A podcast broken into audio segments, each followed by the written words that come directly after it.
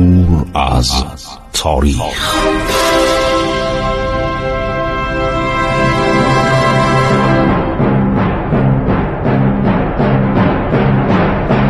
کاری از گروه جوان و اندیشه رادیو جوان.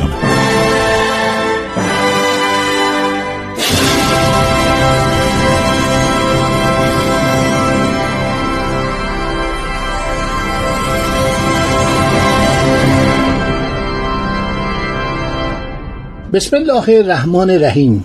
دوستان عزیز سلام بر شما، من خسرو معتزید هستم در برنامه عبور از تاریخ که هر روز ساعت دوازده به وقت تهران از رادیو جوان پخش میشه، مگر روزهای پنجشنبه و جمعه با شما صحبت میکنم.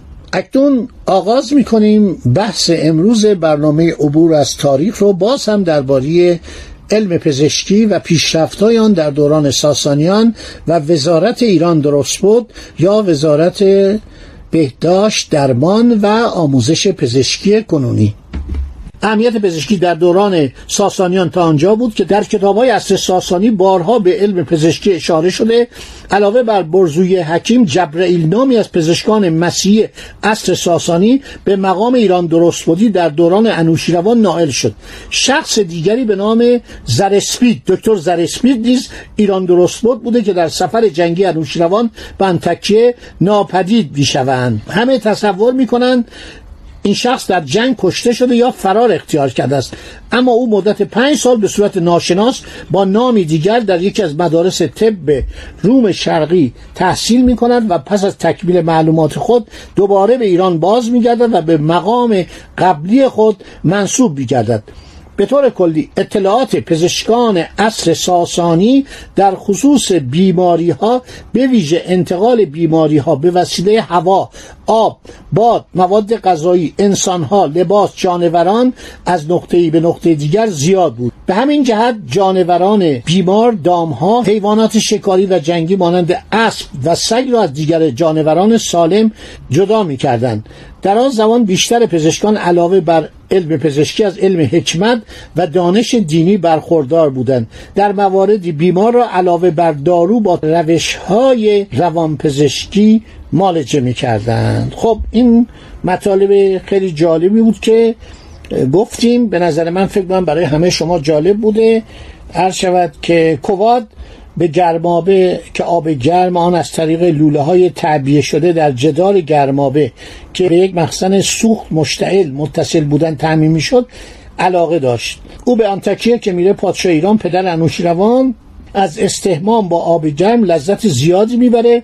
به ارتشتاران سالاران، فرماندهان عالی رتبه ارتش ایران توصیه میکنه به حمام آب گرم بروند. آنها رفتند و لذت زیادی بردند. در مراجعت به ایران، کواد پدر انوشیروان دستور میده چند هزار گرمابه در ایران تأسیس بشه، اما آدمهای کهنه فکر مخالفت میکنن، میگن نخیر لازم نیست. این کهنه فکرها بودن و میگن که فقط از آب سرد استفاده کنید. ولی آنطوری که گفته میشود در روبگان، یعنی شهر رومی تیزفون، گرمابه‌های آب گرم مثل روم باستان و مثل انطاکیه و مثل کنستانتینی و پولیس بودن و اعیان و اشراف یواشکی میرفتن از اون حماما استفاده میکردن. افراد کهنه فکر میگفتن که نباید جز از آب سرد استفاده کرد و از آب گرم باید اجتناب کرد و میگفتن این رسم کافرانه، رسم رومی هاست. ولی مردم روشنفکر گوش به این حرفا نمیدادن، از آب گرم استفاده میکردن و حمام آب گرم بلافاصله بعد از اسلام در تمام ایران عرض شود که رایج شد. یکی از مواهب اسلام این بود که آب گرم و گرمابه در این مملکت به عنوان عنصری شفابخش، به عنوان عنصری پاکیزه کننده، آب گرم خب خیلی فرق داره با آب سردی که نمیشه در فصل زمستان از آن استفاده کرد. این بود که در این مملکت رواج پیدا کرد. شما سفرنامه ناصر خسرو را بخونید و سفرنامه اغلب سفرنامه نویسان، هر شهری که میرفتن آب گرم بود، گرمابه بود و بعضی از این گرمابه ها هرچند مجانی بودن. ببینید چقدر جالب بود که اینها می اومدن نظر می کردن، یعنی وقت می کردن. خیلی از تجار بزرگ، از افراد نجیب، شریف، درستکار و از ثروتمندانی که مردم رو دوست داشتن، به جایی که پولای خودشون رو ببرن یه جا قایم کنن، زیر خاک قایم کنن یا بفرستن، اگه حالا که اون موقع بانک نبود، هنوز متداول نشده بود، گرمابه درست میکردن. تمام سعی میکردن از راه نظر مردم رو خوشحال کنن.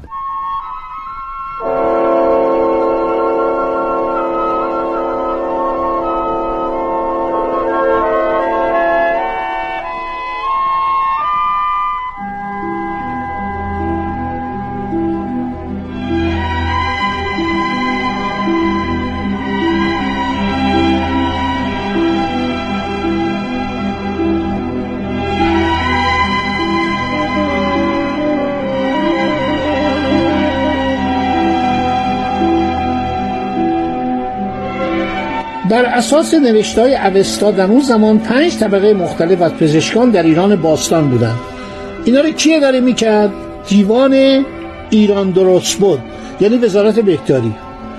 گروه اول از پزشکان آشوپزشکان بودند، پزشکان بهداشتی، روانپزشکی. گروه دوم پزشکان متخصص درمان بودند که بیماران مبتلا به بیماری‌های واگیردار رو عرض شود که معالجه میکردند. یک گروهی بودن به نام دادپزشکان. دادپزشک رو دو بشزا میخواندن. وظایف او تلفیقی از روانپزشک و در این حال پزشک قانونی بوده. چرا پزشک قانونی؟ برای اینکه این پزشک قانونی باید هر کسی میمرد بر سر جسدش حاضر میشد، علت مرگ را تشخیص میداد و گواهی دفن بردن به استودان. گفتم که در اونجا دفن نمی‌کردن، در اون زمان در استودان میذاشتن. استودان یه جایی بود که اموات رو میچسباندن به دیوار و رهاشون میکردن و میرفتن. در طول زمان اینا میپوسیدن و زیر آفتاب و باران و برف و از میان میرفتن. بعد استخوان‌های اینها رو در یه دخمه میگذاشتن.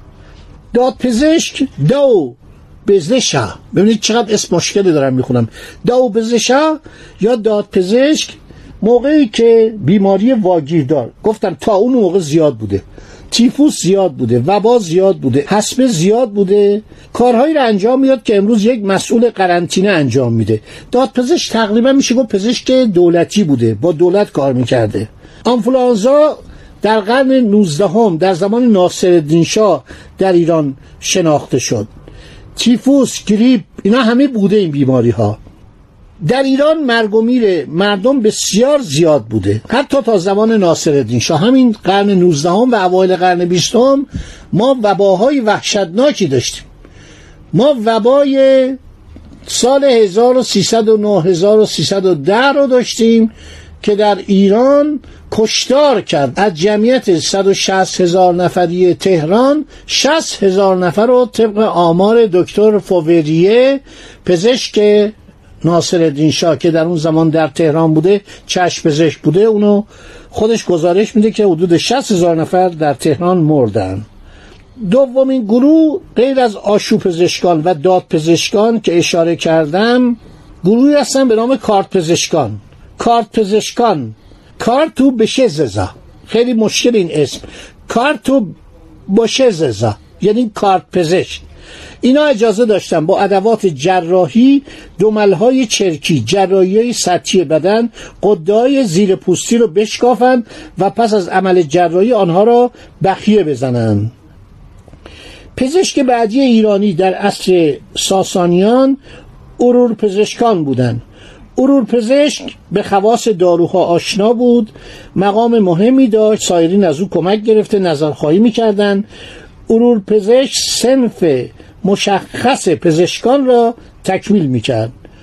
ارور پزشک طبقه چهارم پزشکان بودند که با گیاهان و عصاره آنها بیماران را معالجه می‌کردند. می‌توان آنان را پزشکان گیاهی خواند. شربت هوم، انار از داروهای سنتی آنان بود.